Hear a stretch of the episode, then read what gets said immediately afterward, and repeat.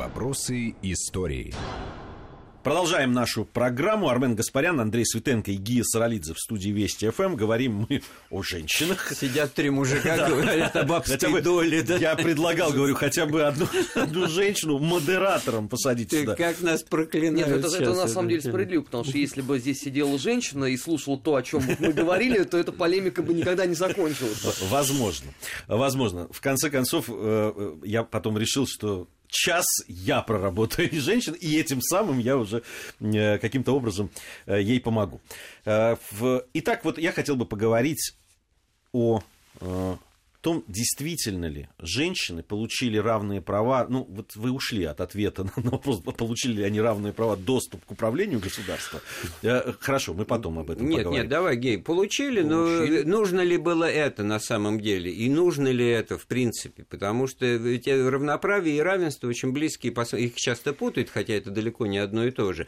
И в этом смысле равенства-то биологического нет, функции Сейчас на- разные. на скользкую Ну, я могу дорожку стоим. ну, быть ну, ну, если бы муж- мужики 300% могли хотя бы искренне, изредка, но искренне рожать детей, но не было бы уже э, бы был разговора. абсолютный прагматизм, абсолютный цинизм при принятии решений. Нужен, нужен был мобилизационный ресурс. Ну, потенциальный. То есть да. они, они нужны не для того, этой- чтобы управлять государством, а для того, чтобы работать. А, Да, абсолютно точно. И с этой точки э, зрения э, эта модель, она в дальнейшем и сработала. А то, что потом, уже после э, Великой Отечественной войны, это стали переводить в другое русло, но это другая эпоха уже и, по сути дела, другая страна. А потом можно посмотреть, да, ну, там, э, женщины-депутаты Верховного Совета, женщины-замминистры, первая женщина в космосе и так далее, тому подобное. Это ведь э, абсолютно не какая-то фикция большевистская, как это принято почему-то считать, да, что ничего этого не было. Все же это было. Да нет, это все было, но Другой вот это перечисление это- того, вот, кстати, прошли с, уже с просто космонавтами, там специально э, Валентине Терешковой, так сказать, адресуем поздравления, но ведь как получилось? Вот после нее 20 лет никаких женщин в А космосе, нужен да? символ. Ну, Вот, конечно, потому нужно что было застолбить. Потому что Ну, Как один- Фурсова, Да, министр, да, так же и Терешкова. Ну хорошо, один министр Фурцева, а и у каждого министра из 10 замов пускай там одна-две. То есть это тоже все, в общем-то, по разнарядке. Это уже все А, а, выродилось. нет, а тут, Андрей, мы, мы, мы выродилось в упремся в, догму. доктринерство и в Конечно, догму большевиков, да, да, да. потому что это как в Союзной Республике, да, первый секретарь должен быть местный, второй должен быть русский, и по этой схеме все работает. Вот, и в этом смысле это получается, что мне все-таки хочется сказать, как общество, ну, на, на мой взгляд, удачно и прояв- проявив свои, так сказать, свое остроумие, перевело это празднование дня, отмечание ее в контекст семейный, то, что отвергалось, мы об этом говорили, то, что вообще Семья химера, да. Вот. А вот в лоно семьи, и поздравляя женщину в первую очередь, как женщину-мать, как женщину-бабушку, как женщину-дочку, сестру, и в этом смысле э, восстановлена вот эта вот структура семьи и брака, вот уже просто усилиями общества, потому что, оказывается, выходным-то днем, кто бы помнил, я-то помню, в 1966 году 8 марта стало выходным днем, а до этого мы поздравляли маму с 8 марта, когда она приходила вечером с работы. Ну, справедливости ради надо И, сказать, что у нас ну. 20 лет не было и 9 мая, Дня Да, Победы, и поэтому... тогда же, да, вот, тогда же в 65 году вернулись. 65-66, а я уже в четвертом классе учился, я это хорошо помню, что в первые эти годы это все вот вы вернетесь домой, мы на уроке труда делаем какие-то там конвертики, что-то вырезаем, маме выручите, и в школу ходили тоже. Вот Советская власть не Сейчас сильно вот с этой точки зрения баловала советское общество разнообразными Так праздниками. я То вот к тому, было я, как, много. я как раз к тому, даже не праздниками, а женщин-то не, не очень баловали. Я вот, э, предваряя разговор вот в этой части программы, как раз не- недаром сказал, да, там уже ну, в Западной Европе, особенно в Соединенных Штатах Америки, ну, там другой двигатель был этого всего, понятно, покупают, значит, хорошо. Не то, чтобы очень думали об освобождении женского труда и, и о, о его облегчении, а просто, ну, это было выгодно. Но все-таки, действительно, вот эти вот э, там технические, да, там э, достижения, та же стиральная машина, э, та же А те кто же спрашивал эту женщину, тяжело ли ей стирать на руках, да, значит, у нас первым делом военно, мы гордимся ракетами, пушками, танками, самолетами, Я- я помню, а у- не стиральными у моей- у моей мамы стиральная машина- съездов не было отсылов к необходимости стиральных машин Нет, там была очень важная отсылка всемирное удовлетворение постоянно постоянно растущих потребностей Нет, я- я здесь как- Но это при этом не расшифровывал, Да, что но конкретно не было- имеется в виду. Самое главное в контексте Это нашего разговора, что не было да. отсылки о том, что облегчение женского труда.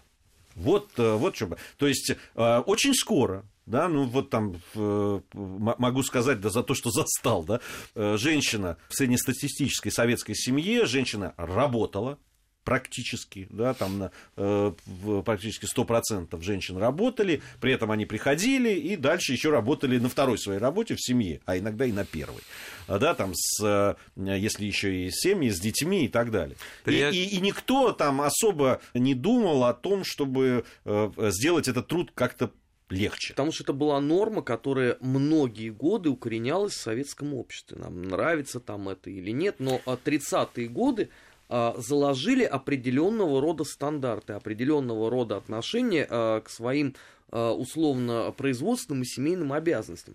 И потом это а, просто катилось немного ослабляя опругу, но не более того. Ну да, немножко увеличивались все эти льготы и пособия на уход за до, до- да, родовый отпуск. Это же Я хотел бы, знаете, на что принято, обратить э, внимание? Реформа там декретный уже отпуск, это времен, все да. уже только я, приходит. я- я бы на что хотел обратить внимание. При этом у, э, э, у элиты, у парт-элиты, да, даже когда ты читаешь э, воспоминания и так далее, у всех домохозяйки. Вот. Не, не домохозяйки, извините. Прислуга какая-то. Прислуга, да. Прислуга, няни. Это вот феноменальная вещь. Я делал программу, значит, «Былое нравы» специально про это. И в 1939 году, значит, Микоян, э, значит, буквально вы- выступая на съезде партии, такую неожиданную вещь говорит. У нас, понимаете, трудно стало найти няню. Так выросло благосостояние советских граждан за годы первых пятилеток, что э, не хотят идти нянями работать э, уже все, так сказать, да, а деньги-то есть у людей, а ведь это вот к, к нашему разговору, это отсутствует социальная инфраструктура уже, которая требует восполнения. Вот. И она восполняется вопреки гл- главнейшим идеологическим установкам о том, что у нас нет господ и слуг, у нас больше миллиона женщин состояло в профсоюзе домработниц. Ну, их не служанок, Вот, а домработницы, работниц. А да, вот домработницы. да. Ну, просто Вот. очередная фикция э, Очередная подмена власти. понятия да. фикции, да. А самое это интересное в нашем разговоре, я должен все-таки сказать, готовился, почему-то забыл, что сам по себе факт наличия красного дня календаря, выходного праздничного дня 8 марта как женского дня, это вящая, выпуклая, ярчайшая значит, иллюстрация того, что никакого равенства и равноправия нет между мужчиной и женщиной. Вместо женщины один день в году из 360, в этом даже 6 дней високосным женский, а все остальные какие? Вот Тоже женские. Тоже, тоже женские, да? Ну, А потом, ну, спр- справедливости ради Гейна Давайте сказать, мужской что день. Мужской день у нас как бы считается... Вот как бы... 23 февраля. Вот как бы, ребят, подмена понятий тут жутчайшая. Ну что у нас, э, сколько перечислить женщин, генералов, полковников и прочих военных. Это День защитника Отечества. Профессиональный праздник военных и людей, которые с оружием в руках служили в армии там, и защищали Родину. Вот это да, а это уже не гендерный подход. Гендерность это опять-таки э, творчество масс сюда, так сказать.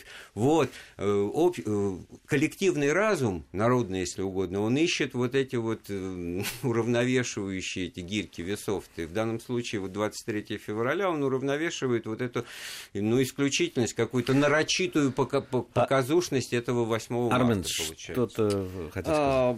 В защиту как бы тех самых старых большевиков, да, Так. у которых, как правило, члены семьи, э, женщины, да, они не работали. Это, опять же, традиция русской революции.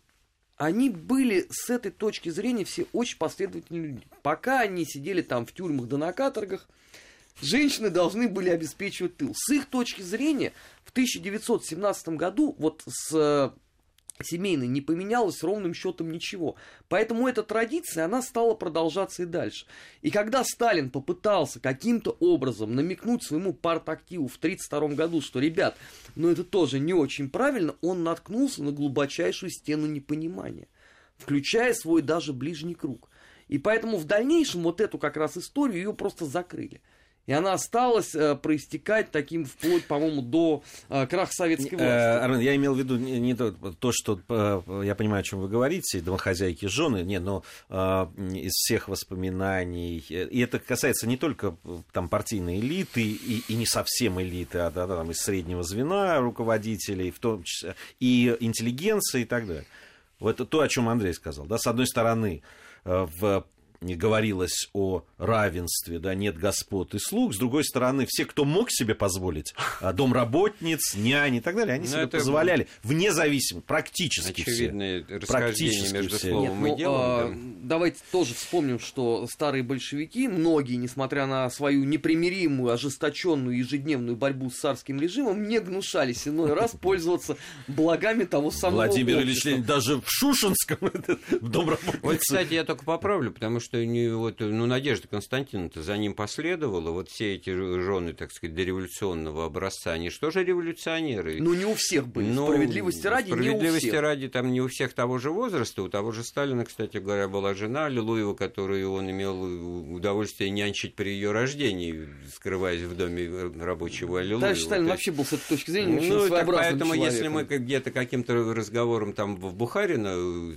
тыкали в, в Калантай за его, так сказать, э, женитьбу на тоже малолетней, там, 18-летней, кстати, Мы- внучки мы, Io- Во-первых, мы не тыкали, да? а мы, можно сказать, завидовали. Кололи. Поэтому? Товарищески А, пожурили. Нет, Да, ну, у меня поэтому- молодая- мне завидовать тут нечему, у меня самого молодая жена, так Хорошо. Э, э, э, Пока сейчас Андрей похвастается, в перерыве мы, мы уйдем э, на новости, затем вернемся и продолжим нашу программу. Армен Гаспарян, Андрей Светенко и Гия Саралидзе в студии Вести ФМ. Вопросы истории.